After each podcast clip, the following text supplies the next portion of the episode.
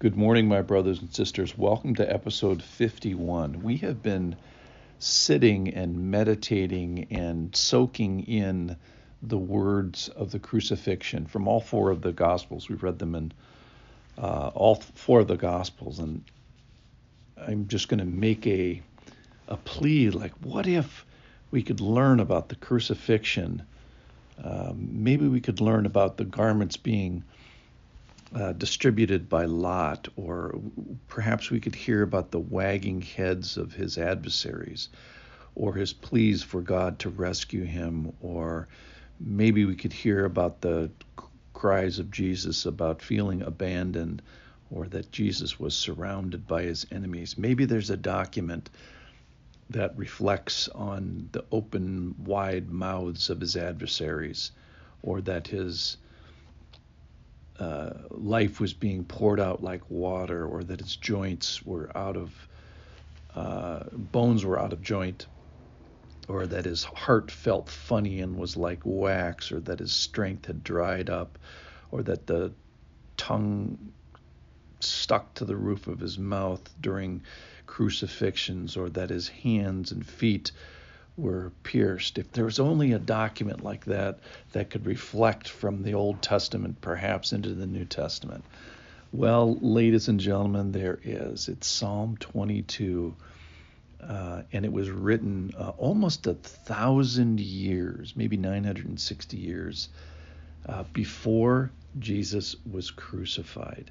And that psalm is the most quoted psalm in the New Testament. So it probably bears a little bit of look as we have done our New Testament work on the crucifixion.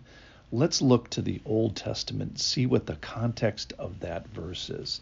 Most famously, and maybe we won't even get past this today, is Psalm 22, verse 1. My God, my God, why have you forsaken me? And Psalm 22 is about 75 long lines long. And Jesus quotes from the cross, one of the seven things he says on the on the cross is, "My God, my God, why have you forsaken me?"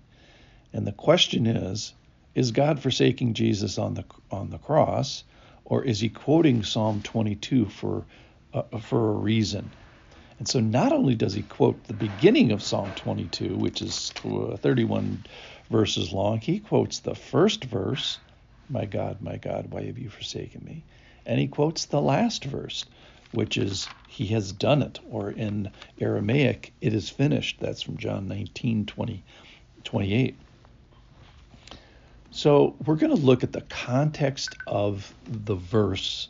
We're going to look at the context of Psalm 22 and see is God forsaking his chosen in Psalm 22? Is God forsaking his people in Psalm 22? Is uh, God forsaking his king, David, in Psalm 22? And is he forsaking his son, Jesus, in Psalm 22? The answer to all those questions, in my opinion, is no. Um, so most psalms just in general start with a problem they start with a feeling they start with a situation and then the psalmist sometimes it's david there's a bunch of other psalmists as well. Then they sort of gather themselves together. They recall what the lord has done. They recall who the lord is. They make a mental commitment to the history and the character of god and they entrust and then they glorify God at the end. That's a that's a rough uh, construction of most of the psalms, many of the psalms. So when we ask the question, does God forsake Jesus on the cross, and were there really none to help him uh, on on the cross? Jesus himself refers to Psalm 22. So why does he refer to himself or why does he abbreviate Psalm 22? Why didn't he just on the cross proclaim all 75 lines, uh, all 31 verses of Psalm 22? He said the first one and the last one. Well, why is that? Well, the way you die on the cross is you die from air hunger. You have to stand up to uh, exhale So you have to stand up on the the nails that are supporting your feet to exhale and then to inhale you have to let yourself hang back down. So every breath you have to stand up, sit down, or stand up and hang, stand up and hang, stand up and hang. And so the process of death is uh, won by by uh, suffocation. And if a person doesn't get tired enough, which happened to Jesus, and he died uh, in in that process, and they wanted to get you off the cross, they'd break your legs so you couldn't stand up anymore, and then you would suffocate. So, did the Father abandon Jesus at any time during his life? No. Garden of Gethsemane? No. Temptation in the desert? No. Uh, dealing with demons? No.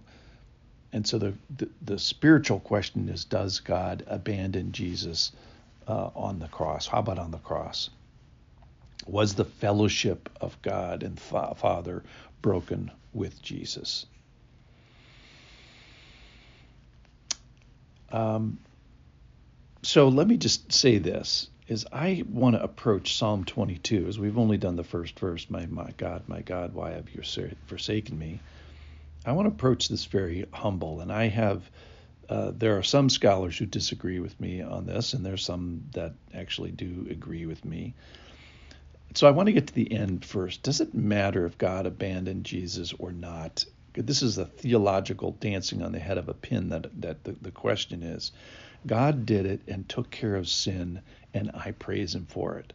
So whatever process he utilized on, on the cross with jesus i praise him for it and i delight like it says in psalm 22 verse 8 they they nailed jesus said he trusts in the lord let him deliver him let him rescue him for he delights in him and the first thing I want to say about Psalm 22 is I delight in Psalm 22. And if I can borrow a delight that Jesus did, he was derided for this part of it, his faith in the Lord.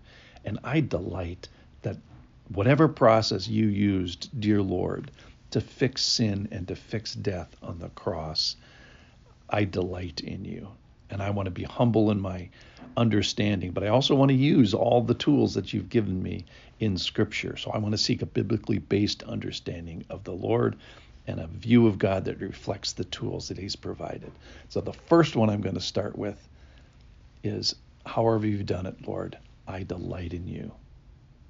I'll see you back tomorrow and we'll look further at Psalm 22.